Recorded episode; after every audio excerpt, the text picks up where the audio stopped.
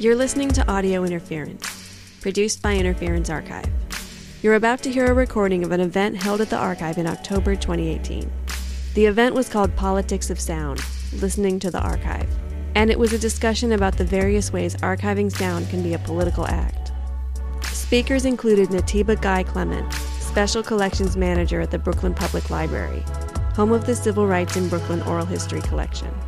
Daniel Horowitz, oral historian and poet, currently working on a historical memory project based in Bay St. Louis, Mississippi. Samara Smith, associate professor at SUNY, who documented the sounds of Occupy Wall Street.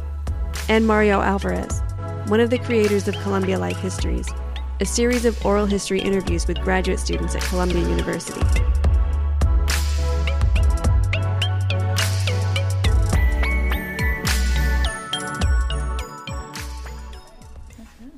Okay, hi. Um, my name's Louise Barry. I'm a volunteer here at Interference Archive, and I'm going to be moderating this panel.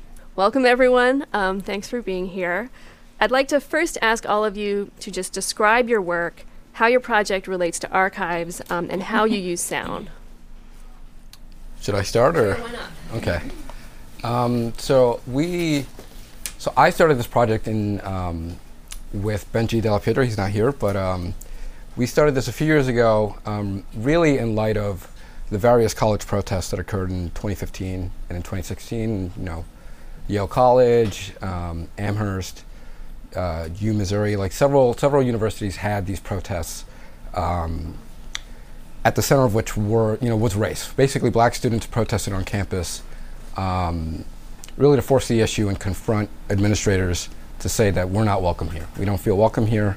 Um, we were recruited here on the basis of our race as like a selling point, and then once we're here, we're kind of cast aside and are subject to to various micro and macro aggressions, um, and are basically kind of unheard on campus. Um, so Benji and I, um, kind of in light of this, and, and, knowing full well that at Columbia University, these same issues apply. Um, I don't think any university in the world is really exempt from these sort of racial issues. Um, we kind of got to work. We um, we're both products of the oral history master's program at Columbia. So, with this background, we kind of designed this project to interview primarily graduate students of color um, with a, an oral history, life history approach as a means of assessing the ways that their race or really any sort of diversity marker, be their gender, um, if they're able-bodied or not, um, their geographic origin, you know, a, a lot of factors um, to assess like how how their identity kind of intersects with the university, both good and bad. Um, we've conducted over 50 interviews uh, at this at this point. Um, we're not done archiving. I think all of us know how much work that is to, to archive and, and collect. You know, metadata is like a huge burden for me um, in general.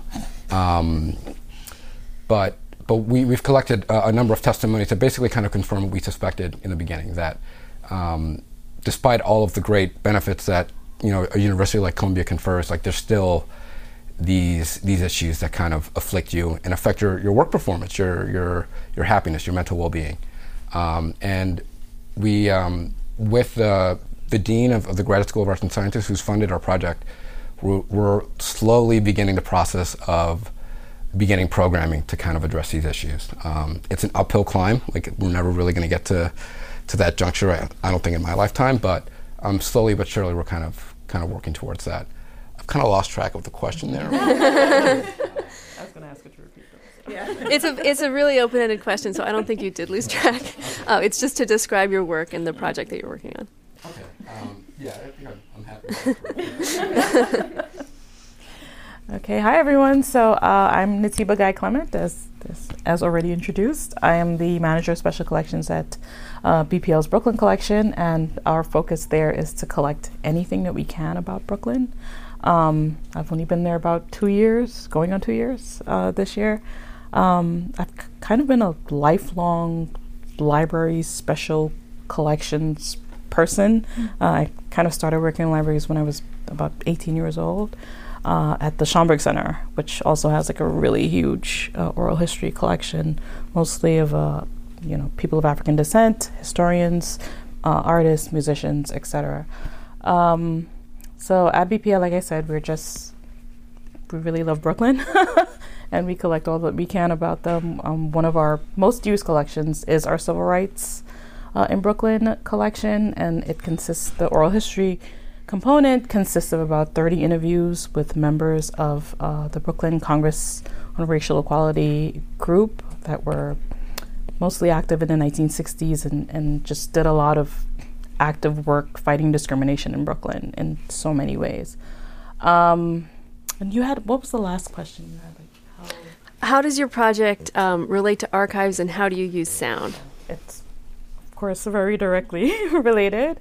Um, I think for me, like my goals as a manager, and I actually wrote them down, so I'm just going to read them. Um, to make information accessible, um, collect documents that can tell the story of Brooklyn, uh, to make sure I can document the different voices that tell those stories, and uh, to accurately portray history as it happened and through the lens of, of, of the people that experienced it. So that's kind of my role. And that's it for me. Um, so I'm Samara Smith, and um, I guess I am kind of an accidental archivist. um, I, uh, my background is in documentary, and most of my work is around. Um, uh, I, my background's in documentary film, but for about the last ten years, I've been doing more sound-based and mobile uh, pieces in set in public spaces, and so um, that's what co- brought me to documenting Occupy Wall Street because I was uh, when uh, the occupation of Liberty Plaza or Zuccotti Park um, started, I was in the middle of researching a project about Union Square, mm-hmm. and I was looking at the history of the anarchist, communist, and labor movements that had happened there in the 1800s, and trying to think about how to create a mobile walking project in that park that would really bring that history alive. And then all of a sudden, this thing started happening that was seemed very related in many ways. Mm-hmm. So I ran down with no plan and a recorder, mm-hmm. and um, and started recording, um, and then sort of you know it became that sort of that murky like part of the movement, recording the movement, trying to understand what the movement was becoming and how to uh, record and document in a way that was aligned with the principles.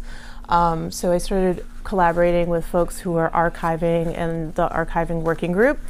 Um, and they were primarily working with collecting ephemera at the time. Um, and then there was a few other people interested in um, recording, and we started meeting and talking about doing something, doing oral histories together. So, um, sort of have two different collections that are very related. One being the stuff that I did as ambient recordings and vox pop interviews and on my own with my own process of documentarian. And then the recordings that came out of the collective process of the working group thinking about how to be aligned with the movement principles and working collaboratively in that way. Um, and so um, a lot of the interesting conversations that came out of that were thinking about you know the guiding principles um, of solidarity from the um, from the uh, from that the the movement created. Um, and I think three of the the three of the key ones that we really talked about a lot were engaging in direct and transparent participatory democracy, exercising personal and collective responsibility, and making technologies, knowledge, and culture open to all freely to freely access, create, modify, and distribute, which became really key to our discussions, but also kind of contentious because then there's also questions about security and privacy and um, legality and stuff in that. So um, we ended up creating a um, working group. Uh, release form um, after we, we, asked some people to do some trainings with us about oral histories. Some folks who had trained at Columbia. Um, one of my colleagues is a historian, gave a, did a, a workshop um, and I did some audio recording uh, stuff. And then we, out of the, that work and a lot of conversations, we created a um, release form that allowed the participants to choose the level of access that they wanted the recordings to be released at. So it went from like um, non-commercial but fully open, Creative Commons to uh, no derivatives to they could create any restriction that they wanted on it. Um, so that's sort of was an interesting conversation, and I think that you know I think out of this conversation, I'd love to have explore some of those ideas about like how does a movement create document itself within its own values or principles. I think is really interesting. So I'll leave it there. Um, I'm Daniel Horowitz. Um, so I've most of my work has been really on one large project in on the Mississippi Gulf Coast, focused around um, Bay St. Louis, Mississippi, Waveland, Mississippi, and a place called The Kiln, um, Mississippi, and um, and the region around the body of water, the Bay St. Louis, Mississippi. Is anybody from there? Good, so you won't. No, I'm kidding. Um, so I went there two years ago as part of this farming project, and it sort of struck me the different perspectives I heard on the environmental crisis there, which is sort of in the midst of the environmental crisis. I don't know if you know that region, but it's like the BP oil spill. That's where all the oil ended up because of the currents. There's a DuPont factory that makes 84% of all the white paint in the world. And you can only, I mean, you can imagine um, and there's drilling, and that's where all m- almost all of the hurricanes that hit the Gulf that affect New Orleans, like that's where Katrina made landfall in Waveland, Mississippi. So there's people who, who live there, and I thought they had a why this started was because I thought that they were in a really unique position in America and sort of in the world where like they're living there, nobody's living there by accident, and they have a very different perspective on the land and their surroundings. And so I imagined oral history as two things. One, as almost a way to organize or to, because the people there feel very powerless, a lot of them. And it was a way to bring diverse groups together just by having them participate in the same project. And to also do something I think oral history is really good at, which is to reestablish the people who live there as experts of the environmental crisis, as opposed to like them being them being their narrative sort of being co-opted by like FEMA or different agencies that have also interviewed them. So to ask them to ask them what should be done, like they to establish them just by interviewing them almost, just through the process of oral history, which I think is sort of one of the amazing parts of oral history, establish them as experts on the crisis. Um, so I ended up conducting over 70 oral history interviews over like a year and a half, and I'm I'm going back there, um, and they're all my best friends now, um, and um, which happens in oral history. Um, and so, how it relates to the archive is um, I'm creating an archive of this work, but it also creates everybody people it's a small community. I mean everybody knows each other. And it's really interesting. People want to tell their story, but they wouldn't tell it like in public. They would never like proletize their story, but they would tell it in private to me and then say it can be heard by anybody. And I think that's a really powerful thing, and that's a rare opportunity that people are given.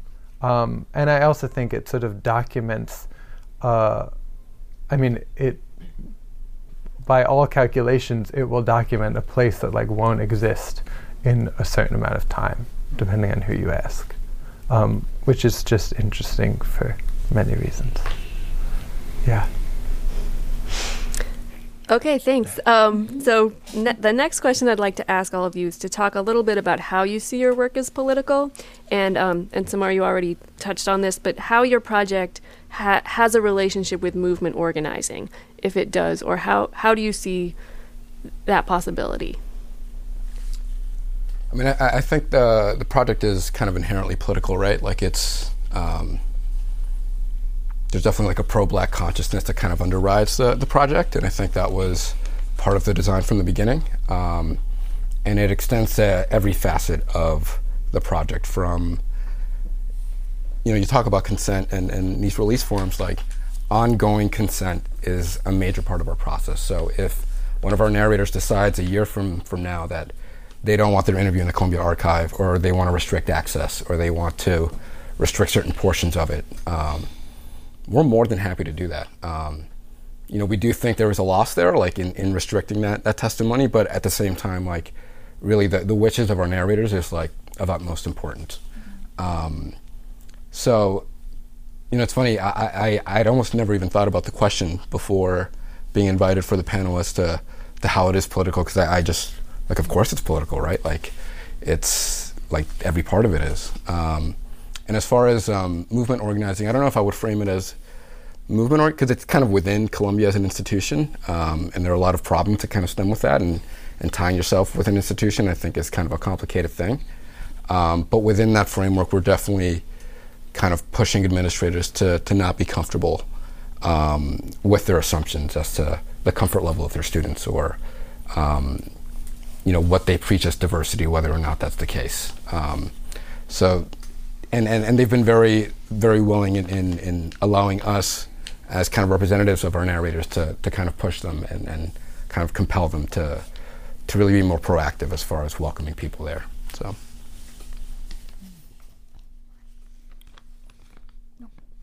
Um, so the first question was how how sure yeah um, sorry. I'll just repeat the question. So how do you see your project as political? Does your project have a relationship with movement organizing? And if so how? Okay. Well um, talking about the Brooklyn CORE um, oral history collection i mean it's, it's definitely historical right? Um, but what what i appreciate more most about like that co- kind of collection is that people can kind of take a listen and see how these movements panned out, right? What was the kind of uh, activities that they took? What types of things that they were fighting? Um, one of the issues that that came up with Brooklyn CORE and one of their causes and one of the things that they were trying to kind of deal with was a lot of school segregation, right? That was one of their their um, one of the things that they were fighting against. They were trying to uh, get um, a family that wanted to change schools that weren't allowed to because they didn't live in the neighborhood. Um, and I think there's some of that happening now, right, in Brooklyn. Like they're talking about kind of changing policies for how people can attend schools. And there's a lot of uproar among parents who feel like, well, my kids worked really hard and they should get into the school and it shouldn't be open to everyone. So it kind of shows like as much as things change, they kind of stay the same. Um, and that's important. A lot of people probably are not aware that this was something that happened in Brooklyn in the during the 1960s. A lot of people think of school segregation as being in the South and having to have police escorts to bring you into classes when it happened in the North, but it just wasn't as I guess you know as awful, even though it still is pretty pretty awful and still happens today. So. I definitely think like looking back and having um, recorded accounts, someone telling it in their own words, it's it's really important and it, it kind of resonates with you more than than just reading it. So, yeah. Um, I'm going to try to do it without the question. I think I can. um, so I I think one of the things that I found really interesting in the interviews um, th- was teasing out the roots of many different movements that gave birth to that m- moment, right? And so the different political histories of participants and the way that earlier uh, political movements and, and tendencies were playing out in that moment. And I think that documenting it, having that conversation more explicitly, hopefully can then make the next one a little further along, like you know, a little more complex, right? Like we're, we do not have to keep reinventing the wheel, and we weren't reinventing the wheel. There was a lot of knowledge in that, um, in those working groups in those parks, but it was you know there were a lot of of really young people who did who came with less you know with a lot of like creative energy but less knowledge and then the people coming out of like the anti-nuclear movement and the anarchist movement and the lower east side squatter movement. I mean and and the you know um, just like all kinds of different movements. And so it, there was that was really interesting to think about um, sort of earlier lessons of history that were you know, informing the organizing there and then how things un- unfolded there and what we can learn from that. And so, like, I just like to think about, you know, how all these movements can build on one another and, and how we can learn from history and from each other and from our political history to, like, you know, be more effective or more, you know, just or more, you know, I don't know, inclusive. I don't, I mean, all these, you know, things in, in our political action. So that is, is one part. And then, I, now I can't remember the second. well, the second part of the question is about the uh, the work's relationship to movement organizing, which you kind of already so, talked about. Yeah. yeah. um, Well, it's hard to say about the political because I, I it's because of the environmental movement. I mean, there was a lot of life history I was taking, and the political sort of. Um, what I found, which was sort of strange to realize, was people thought it was. I thought it was less political than everybody there thought. So they considered, and I, probably because they're so rarely asked about it in the way that I was asking about it, like they sort of felt it was very radical um, to speak about like their experience of like Hurricane Katrina in this way that isn't like I'm asking for government aid. So, in a weird way, I guess it's radical because it's not political in that sense, like the explicit sense of politics. But then it, we would have these larger group story circles, they were called, which were organized by me and, and a friend who, who's lived there her whole life, um, Jean.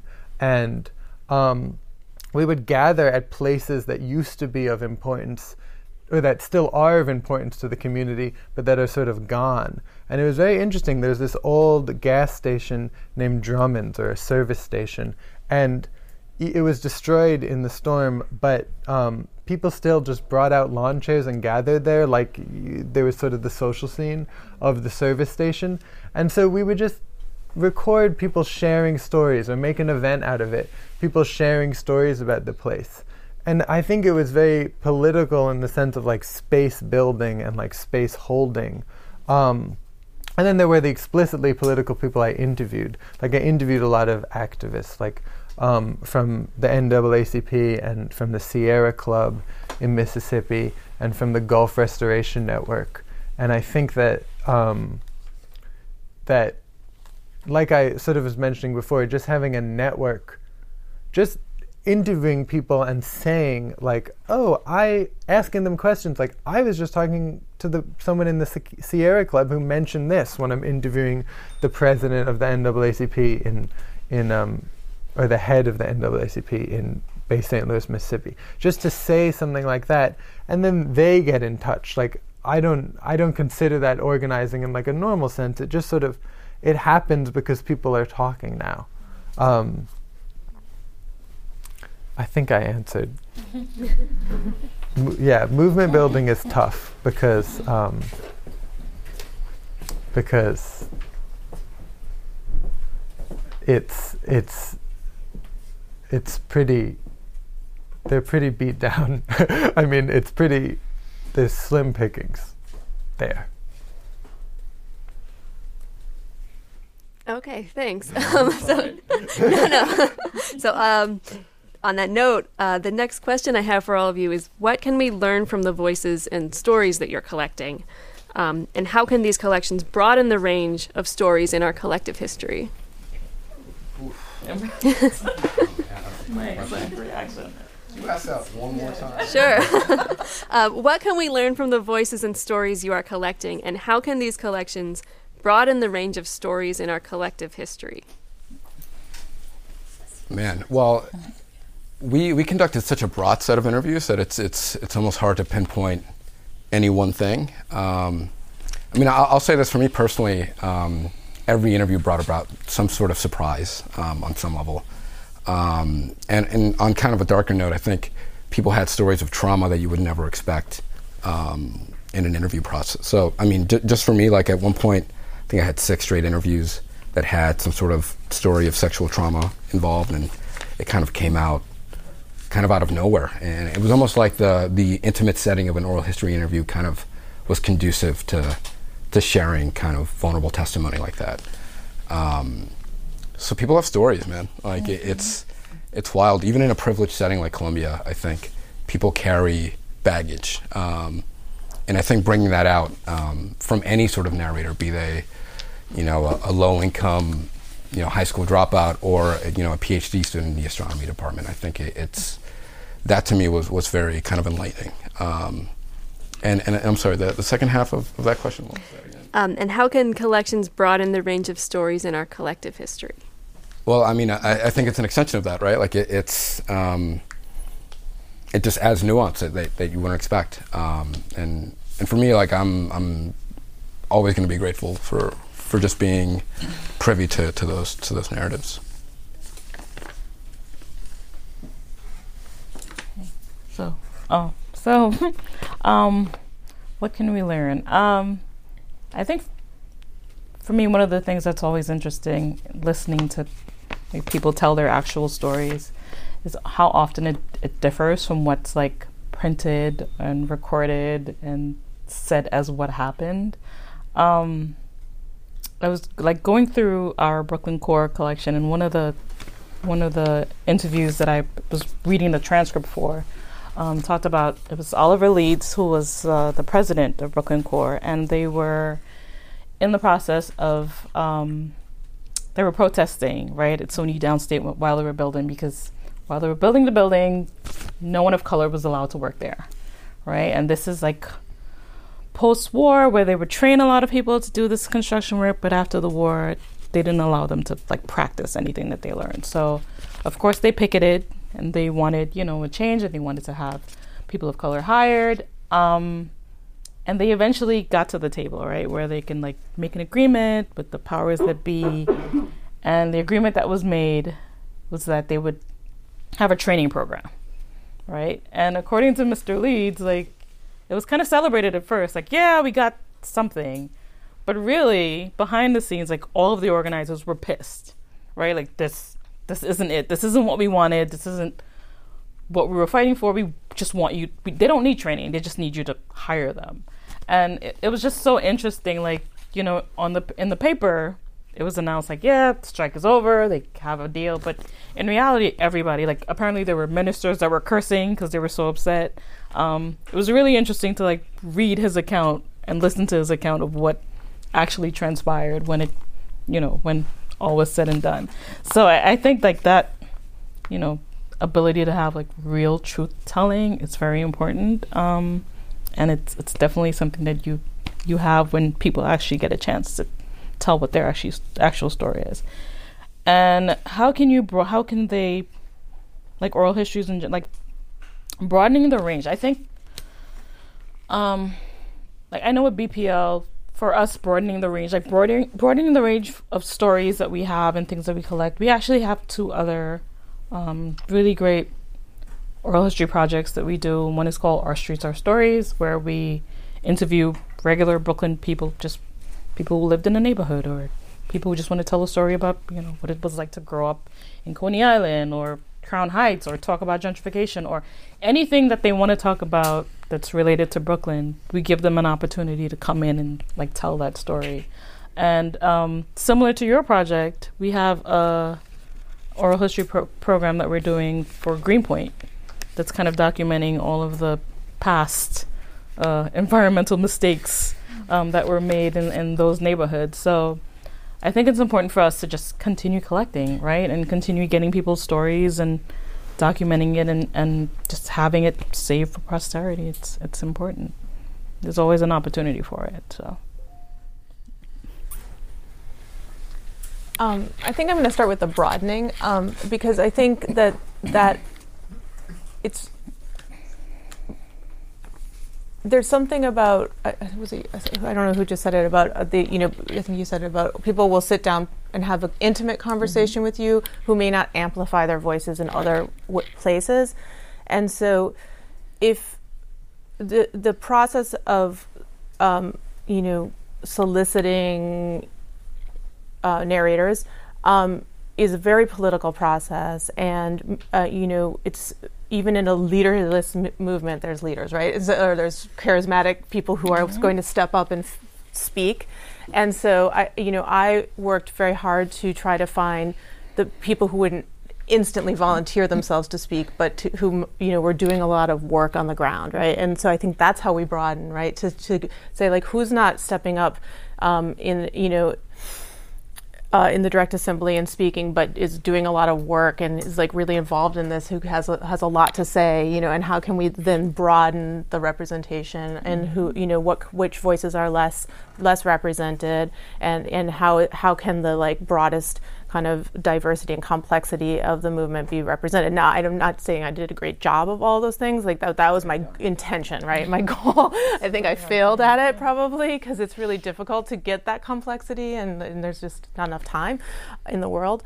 But um, but uh, but having that intention is how I think we can broaden, right? And to like always be pushing and and to thinking about um, about the less heard voices mm-hmm. um, in in in the movement. And I don't know, did I answer the first part already? I think so. The yeah. first part was what can we learn from the stories in your collection? So yeah, so I think I mean I think it's about sort of that complexity and about you know what what the less dominant stories like you were saying that are, you know the the narrative becomes more complex um, and then also I think what I said the last answer, like in terms of thinking about movements and social um, social movements and social change, you know, I think we can um, definitely build upon history and, and learn about um, about things as as they as we move forward, And you know, and, and try to like l- learn and build from the past a lot. So just in general, there's a lot of knowledge out there, you know, a lot of. Mm-hmm. Yeah. Well, similarly, I think what I found so interesting about these interviews is that it sort of documents the alternative. Like it, I, it, it documents, and what these people spoke about is like how much they love living in like Bay St. Louis or Waveland. Like, and I f- it's rare because you never, I mean, if you Google it, whatever, it's like Hurricane Katrina landfall, all these catastrophes. And even I think I've been here too, I've been away too long. Like, I started talking like that when I talked about Bay St. Louis. But they love it, and that's why they're there. And it's it's gorgeous. It's first night's beach. It's an hour from New Orleans. You can drink in the street in Bay St. Louis, and um, so they they love it and they have a really close connection to it. And so it's to get stories of this place that aren't just like the FEMA oral histories, or, or not oral histories, the FEMA interviews, to get the the like this is what life, this is like they live in this very particular way. And like not and hurricanes aren't new. So just to get this like hurricanes will always and have always hit that region. To get this sort of subterranean cultural knowledge that like only these people have who have lived there for generations of like there's are people there who like you know talk about like feeling rain and hurricanes in their bones and like you know all these signs like the at the the um, seminary like the sculpture of of the Virgin Mary will like start to to cry when a hurricane's about to come because the the air gets so humid and it's made out of really porous concrete. Um, so there's just like, and you know, the the birds flying in. Um, there's just like this knowledge that like would be lost. Like it's it's a total. It's like a beautiful oral history like knowledge. So the kind of thing that that isn't true necessarily, like in in the in the factual sense or the scientific sense, um, but is like part of experience and life. And also, um, trying to remember the question. Um, the alternative, well, also, this is like a very unique place in that, like in the Kiln in Mississippi, they didn't get electricity till 1977. Like their parents, or but de- their parents maybe, but definitely their grandparents, like had this totally alternative way of life because of the isolation of the place. Like they had their own currency on this barrier island. People lived there they they didn't use the dollar until like the the 60s. Um, they had like this own individual economy, and and so it's sort of a way of life that is like the way they talk about the world has a very sort of different sense of permanence than you hear it spoken about, and a, a different like a, a sense of alternatives like the fact that they didn't get electricity for 1977 means that like they sort of like their grandparents in other words like lived a life of total subsistence like they lived off the land and um, and like now they live off the Walmart in, in Waveland. But they, it's it's different than other communities because I think they know about the alternative. So there's something there. I don't know what it is, but they talk about that a lot, and um, and I think that is it. I think I've answered all the parts, maybe. Not completely. Uh, well, I'd like to go back to something uh, you mentioned, Mario, and talk a little about the differences between documenting um, an oral history in the context of an institution like Columbia um, or the Brooklyn Public Library, and what's the difference between that and working independently the way you did? I mean, even if consciously I, I can say it's not affecting my practice, I think, I mean, to be real, like I know where my money's coming from. I, I think there's no separating that from my project and, and, and the work I've been doing. Um, and that goes to my narrators as well. Like they're, they're employees of Columbia University. Like there are things they might not be comfortable saying on the record or, or admitting on the record. It's affecting whether or not they want their interview to be available. It's, um, it's limiting in its own way. Um, in another way, it's, you know, I don't know if we would get the funding to do a Columbia focused project without Columbia funding the project, right? Mm-hmm. So it's, it's just one of those things that's like kind of inherent to, to the work, um, specifically like this work. Um, but I, I can't sit here and say it's not affecting like the interviews or, or, or you know the recommendations we suggest. You know, like I'm not admitting everything I feel about Columbia when I'm meeting with the dean. You know, like it, it's there. There are things like it, it, limits how honest you can be, um, and that's maybe that's like a sour note to, to, you know to bring up, but but it's it's true. Like it, it just it, it just is. Um, like within those bounds, we're doing everything we can. Um, but I think if, if we were able to get outside funding, I think it would make the project a lot more, um, we'd have a lot more freedom to really kind of challenge um, in a much more blunt way, like the issues that, that face a predominantly white institution with billions of dollars like, like Columbia. Um, yeah. um, I think for for me and, and like being in an institution like that. Of course, you know, there are rules on top of rules on top of rules. Um, I think as far as the two programs that we have running, I mean, one is grant funded, which gives us a little bit of flexibility. Um, of course, you also have the issue like when the money's gone, you won't be able to continue that work. Um, uh, but for me, as someone who like is actively trying to collect and document, I think a lot of what affects um, like that aspect for me is you know kind of gaining trust for people to want to like donate like these collections like if they do they did do this work and they collected all of these interviews like how can i get them to trust me enough to like be the caretaker and steward of that collection right? And then of course you know it would be nice to have money right? Because money always helps to be able to compensate people in that way. Like if i do want to add a collection and you do need it, it, it, it would be nice for me to be able to do that, but sometimes that's not always the way it works out. So, yeah. Well, from the other side, having no money and no institution. Um, the um, challenges are time and being pulled constantly away from the project because I have other deadlines and I get or I get funding for something else or I have deadlines for something else. So this project is always kind of just not getting any attention. Um, and then um, and my metadata is just a disaster.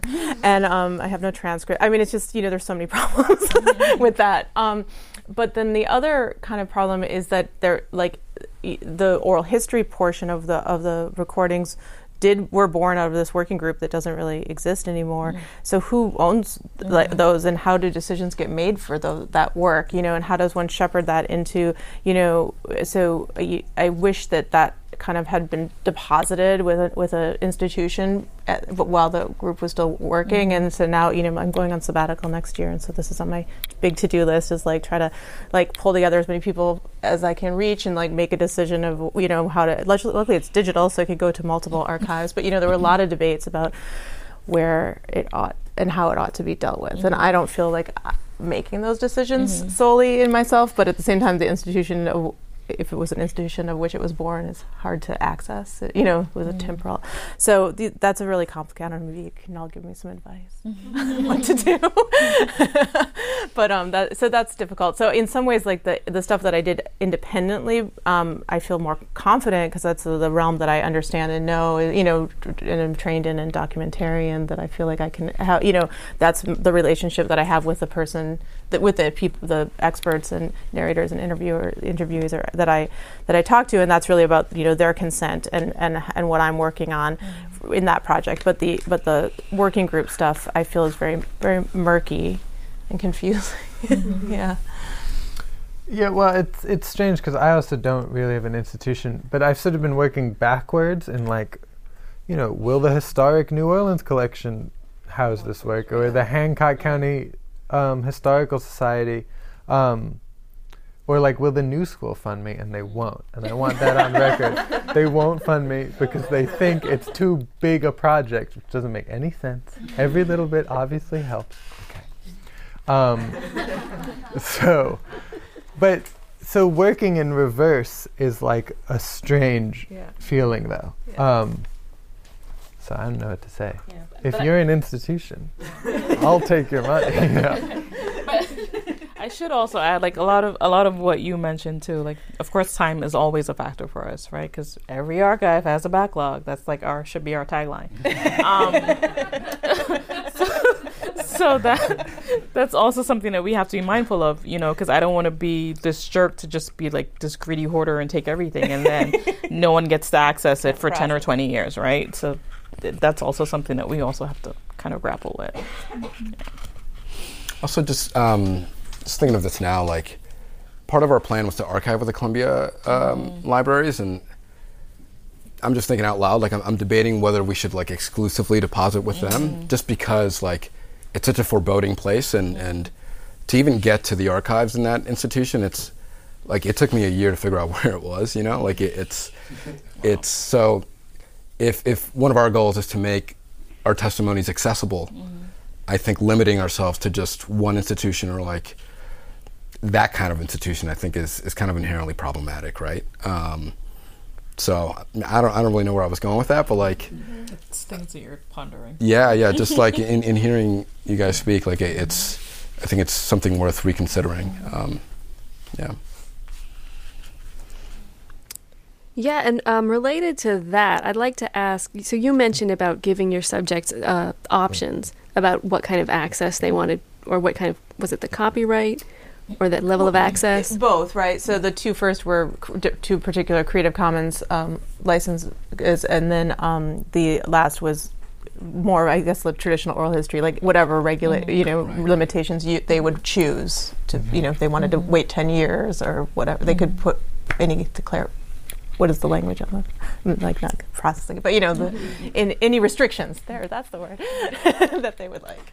Yeah. Yeah. So I'd like to ask what responsibilities each of you see yourselves having to your subjects, um, and also what are the risks that they're taking by participating in your oral history. Um, that's, I mean, that's that's a great question. I think, um, and, and I, I was speaking to this earlier. Like, the wishes of my narrators is like I'll as, with respect to the interview, like I'll abide by whatever they want to do with them. Mm-hmm. If if they regret something they say and they want it out, we're cutting it out, um, bar none. Um, because a, a, core tenet of oral history practice, as far as like I was taught it is, it, it's a co-creative process. Mm-hmm. Like me and, and, the interviewee are both together making this interview, right? Um, so it's it's as much theirs as it is mine, if not more so theirs, right? So for me, I'm just kind of a device to kind of fulfill whatever they want to do with it uh, on some level. Um, that being said, they are trusting me to use these interviews to form some sort of analysis, to, to speak to the dean, to kind of make Columbia a better place.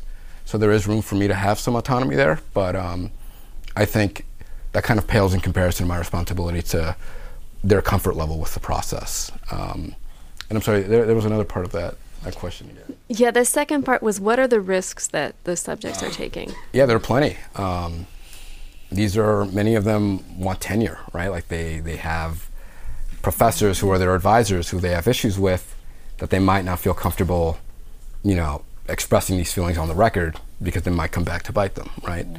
Um, we had one student in particular. This is not exactly relevant to that last point, but he um, he basically admitted for the first time that he was HIV positive on on record, right? Um, and that's something that he going into the interview that he wanted to do. Um, he wanted to take on that risk.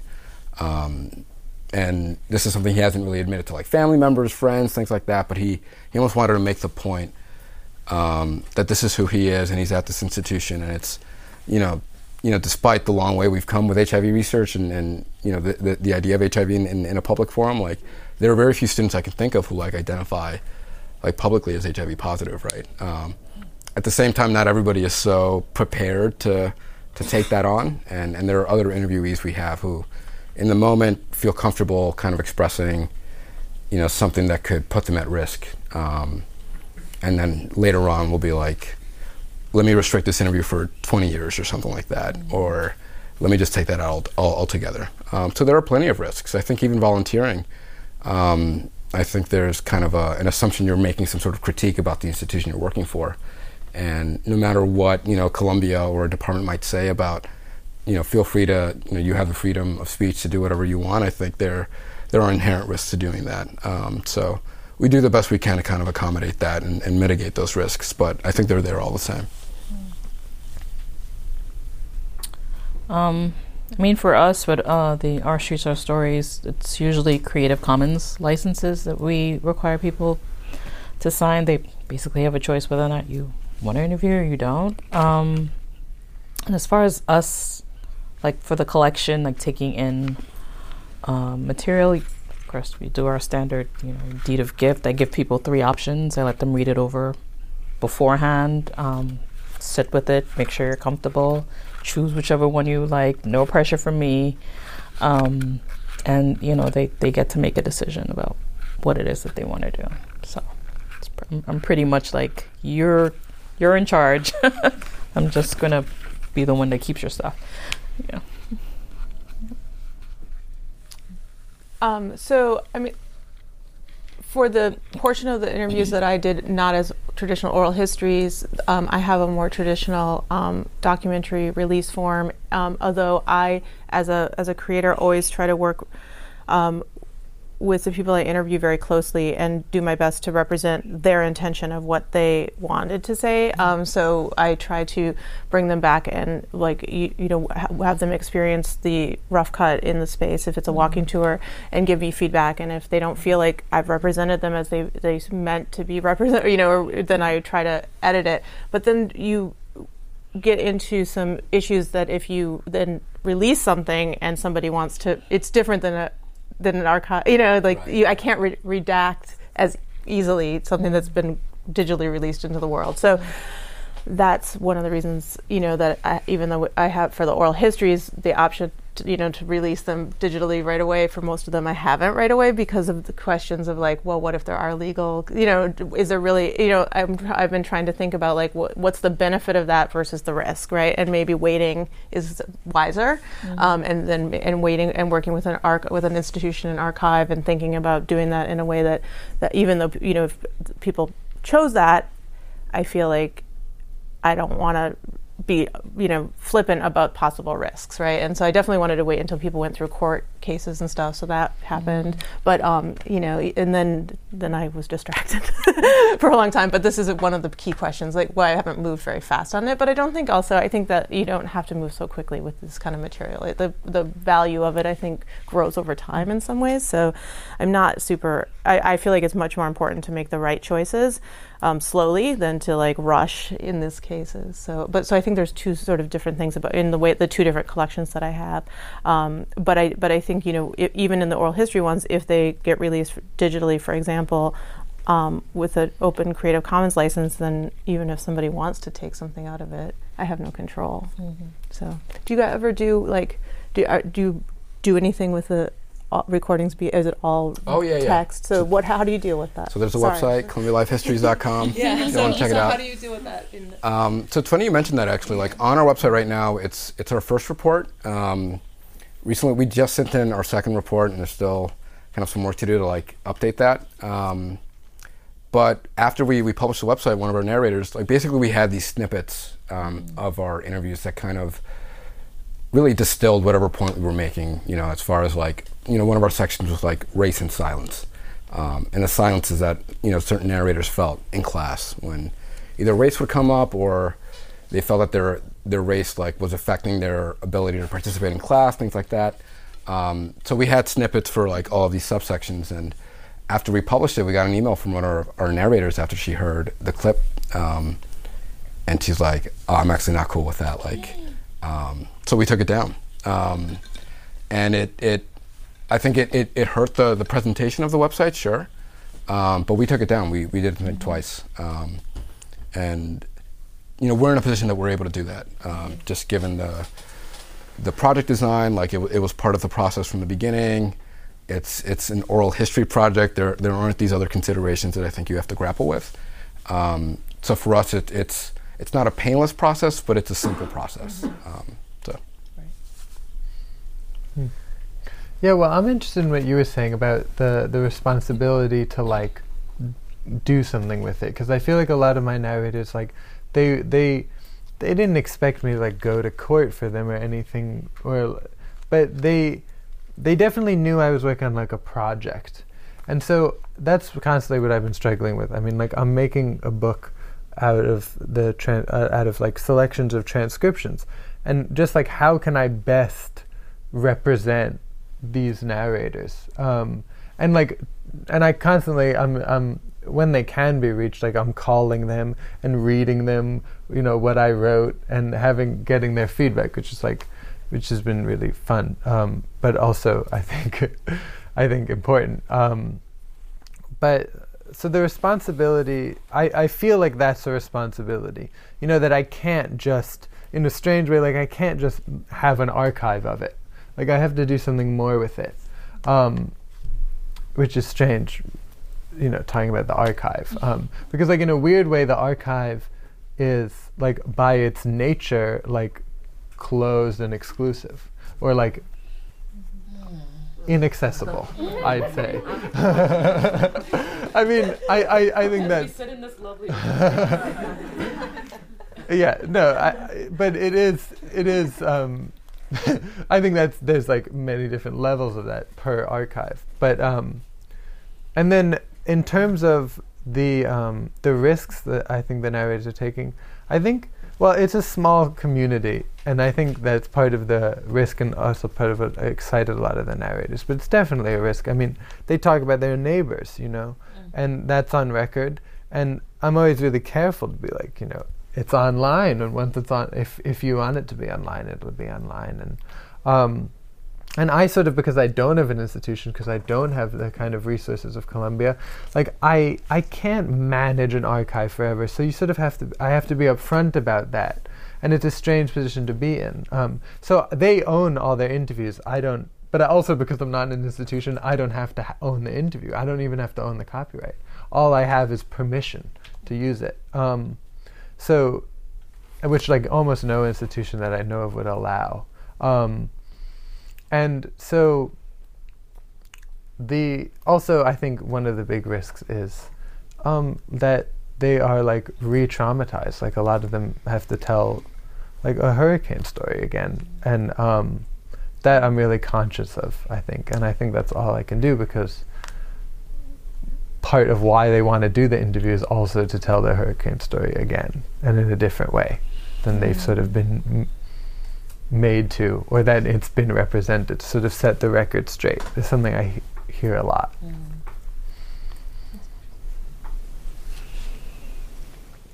I think uh, now's a good time to ask for questions from the audience. Can we have questions from the audience? right away, back to your, this idea of once you have this um, body of work and your idea now of putting out a book, personally, I'm in a situation where similar, and I'm wondering, are you going to compensate the community from the sale of the book? Because one of the things I've been hearing is this idea of like, we're giving, we're giving, and then um, take, take, take, mm. And then nothing comes back, back, back. Mm-hmm. So I'm just wondering in this idea of what you could do, how would you, in the position that you're in right now, possibly think of it? What am I giving back? Totally. Well, I'm constantly thinking of like giving back. Like, of course, I do like the basic oral history giving back of like I give them the interview and they own the interview. Um, but it is honestly, I never even thought of making money from this book, which was probably a practical thing. But if I do, like, I'll, I'll cross the vision I get to it. But I, I think it is, it is something I always think about. It's like, um, it, it's. I've I've wanted like you know I wanted like oh this big environmental movement is created, which is not which I would be like wow what a way to give back. I mean, it, but like I don't even necessarily I don't even know if that would be a good thing. Like I shouldn't be the one really creating the environmental movement. They're like I guess my goal is sort of humbler. Like if I create a conversation, you know. Um, but it is something I, I, I constantly think about the the giving back or what what what they what the narrators get out of the interview. Um, and I think it varies from narrator to narrator, which is why it's so hard to say. Um, because a, like a lot of my narrators, um, like a lot of the time in oral history, I think like I go in as oral historian, and sometimes the narrator comes in as like it's therapy or something like that. Like I feel like th- that often happens, and so, I mean, it's hard to deal with that. Like I'm not trained in any way for that, really. Um, so I, I guess I'm sort of open to them taking what they can, as opposed to mm-hmm. explicitly giving back, because it is hard to know what I would give back. Yeah. Um, no, well, if you were making a point, I didn't want to cut you off. Um, this isn't to say that it would constitute giving back, but something that we did periodically, we would have basically these workshops where we would, um, there were kind of workshops slash presentations. We would present our project in progress. Um, it was open to the public, and they were pretty well attended, and, and some of our narrators would come and and we would present, you know, certain testimonies, and like, you know, some people felt really honored by that. They felt, you know, important. They felt like um, like their story mattered, right? And and it, it's a small thing, but I think even doing just a little presentation or holding an event to gather all of your narrators and, and kind of share these testimonies that people are comfortable sharing, obviously, um, is a small way of like still continuing the relationship post interview one um, and still soliciting their feedback and, and their contributions, um, but also making your project better. Um, just because people often have thoughts after an interview. Um, mm-hmm. They're like, oh, I forgot to mention this, or I forgot to mention this, or I wish you had asked me that, um, or I kind of want to change my answer a little bit now that I've thought about it a little more. Um, so, so continuing that relationship is is just another benefit of, of doing little things like that. I mean, I would say all the work that I've done that's community based, that's like my own work, not client, not for a client. I I have made free and open to the public and also tried to make it very accessible. So even though I work in new media and mobile media, I will really work to figure out ways for anyone to access it um, who wants to. Um, so, f- like for example, I, I did a piece in downtown Brooklyn, and it was experienced on uh, mobile devices and down through downloads. But I also, um, you know, left uh, CD players at like barbershops and bookshops and stuff so people could just pick them up and go and take them. And then I and, and also had other ways for people to access it, to to make it accessible. So I think that that is really important. And but it's also you know I mean it's not like even if you give a thing away for free you don't get anything from it because I get professional you know I get tenure, you know, like and things like that, right? So there, I mean, you're still profiting in some ways, but it's um, but I think that that to me it's really important that things are are accessible, especially if they're being extracted from a community that they're giving that they're available to the community um, without lim- you know as, with as few limits as possible. Any other questions? Kind of a logistics one, but how did each of you solicit your narr- narrators? Oh god, that was such a mess. Um, we did a little bit of everything. We um, emailed. I mean, ours it's very specific to kind of the institution, so I'm not sure how like you know applicable it'll be to to whatever project you might be working on. But we emailed basically every department head at the university. Um, we did some flyering, not not as much as probably we should have. Um, and we also just had friends of friends. Word of mouth was actually a big thing.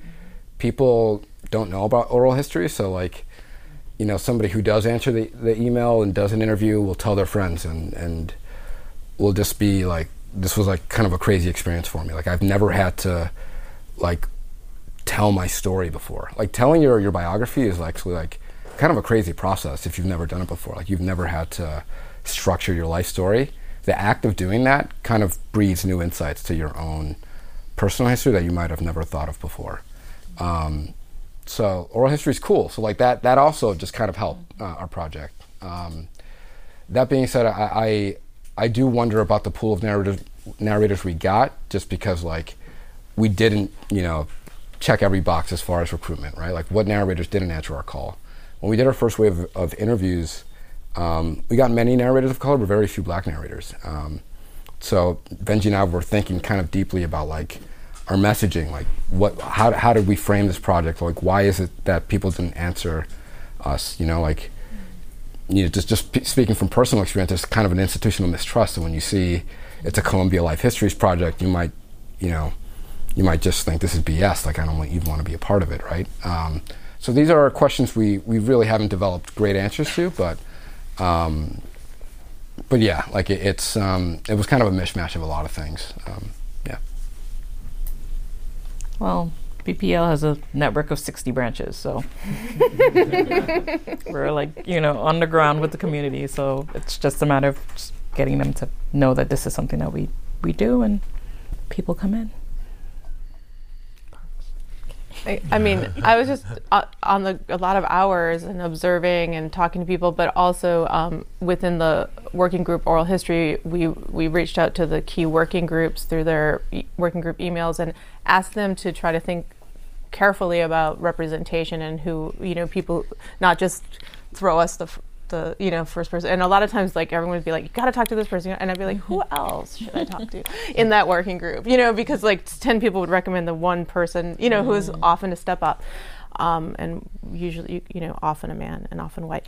And um and then i would like be like well who else is on the ground? Who else is working? Like who else is doing stuff? And so you know just to ask those questions and try to like have but also you know some uh, trusting the working groups to think about you know and and i think a lot of th- those conversations were happening. So um some, so it was a combination of those of those things. And then also just who was available at the time that I had when I had a little kid and I had like these many hours in the day. So. Well, I think I have a strange case because I was like in the community before I started the oral history project, work on this farming thing, and and so, but I, I did try. I mean, I hung posters and in the in the Mockingbird Cafe. If you're ever in Bay St. Louis, that's the place to be. And um, um, and we would have these story circles at the sites there. Um, so it was mostly I just would string people I knew to people I knew, and and you, it's a small community. But also, then when I wanted, like in Diamond Head, which is where the factory is, which is on the north side of the bay, like I didn't know anybody there, but I knew it was really important because the factory is there, and people kept talking about it as like, oh, Diamond Head, like that's crazy. Like I live in Bay St. Louis, I know I live, but if you live in Diamond Head, you really. So I mean, I went door to door and I knocked on people's door who live near the factory, and um, but I don't know if that's possible everywhere. That's possible as like. I mean, as like a tall white guy in southern Mississippi, where everybody has like the southern hospitality, which everything that entails. I can do that. I can knock on people's door. And and one guy said like, "Are you crazy knocking people's door? You know everybody's armed on this block." And I'm like, "No, I'm not." I mean, I guess I didn't answer him. I don't have an answer for that. Um, but um, but it's also interesting thinking about what's inherent in oral history. Like, who's not going to sit down for a two-hour interview? And so I interviewed a lot of people that I that you know they never signed a release form. I recorded them. I asked them verbally, like, do you mind? Like, can I use transcriptions of what you said? Because like younger people, for some reason, I mean, for a lot of reasons, didn't want to sit down. They're like, I don't know. I don't have any time. So you don't want it to be like the oral history cliches. Like you don't want it to just be the friendly and the lonely, who like who oil which oral history preys on. You want to you want to have like a fuller. yeah a fuller spectrum i- if that's possible. Um, so that something yeah, I think that's interesting.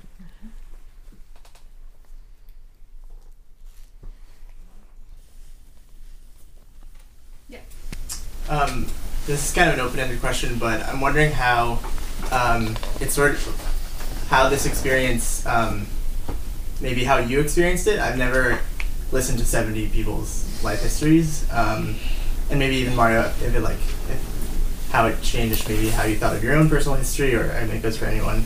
Um, just wondering about like your experience actually doing the work and kind of like looking back. Yeah, I mean, it, it was at times, you know, exhilarating, at other times exhausting. It's, you know, listening is an active exercise, right? Like it, it, it's work. Um, and I mean, just speaking from, from my personal experience, I, I, you know, I'm an immigrant to the U.S. I grew up low income. I, I had certain chips on my shoulder, I guess, like getting into Columbia and, and working that out for myself. And I think I had very easily dismissed other people um, when I was a younger man, right? Um, and, and I and I think even though like by the by the time I did these interviews, I, I was a little older and a little wiser, right? Like I think listening to all of these testimonies has a way of humbling you, um, just by virtue of just listening to them, right? Like everybody has some sort of struggle at some point, um, and I, I can't think of one interview where I wasn't kind of either taken aback or surprised by like the path that they took to get to the point of, of the interview, right? Um, so, yeah, I mean, it's it's rare that you have those conversations with people, and to have you know dozens of them is, is kind of a huge privilege. Um, so, so yeah, I, I don't know that I have more more insight than that, but but yeah, it's it's it's been a really good experience.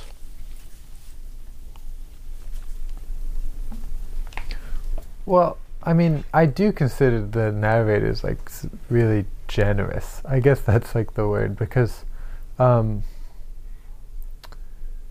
it is. It's it's. You know, just to tell your life story. It's like an as I think you were touching on. Like it's an incredibly generous thing to do, and I also think that well, and then of course there's the other side, which is like you know, as an interviewer, I never knew what I was going into. You know, someone could talk about, um, like, it could be, like, it could go to a trauma narrative so quickly, and and or it could, like, this one guy who was the baker, actually just died, and that's another way of giving back. I like sent. They're gonna play some of his oral history at his memorial, um, but he just wanted to talk about bread. And I was like, you know what? Talk about bread for 50 minutes. Like, that's amazing. That's why you live here, because bread rises differently below sea level. Like, wow. Like, that's like, um, so, and then there's the like, you know, it's exhausting because there's so many things that I think oral historians do to like try to be quiet or, or to have a, a very different way of listening that's very bodily because you don't want to go, uh huh, uh huh, or because you don't want to and so like I would like my back would kill me. You know, so, like some days I'd just be like, um, you know, it really takes a physical toll, but it's not a complaint. yeah. It's I, I find it so exhausting. I mean, it's so intimate, and it's just like such an intense uh, experience to be talking to somebody for that long and to, to be trying to, you know,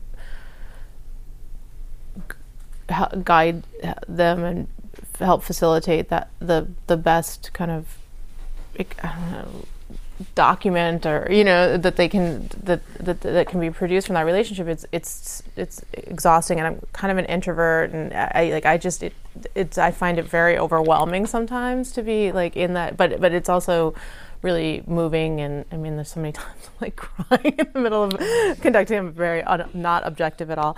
Um, but um, that is not the goal but um, yeah so I, I think it's you know it it it, it, they're they're really giving you something and you and to be there and to be with it it it, it, it it's a it's an important process but it's it is taxing in some ways too you know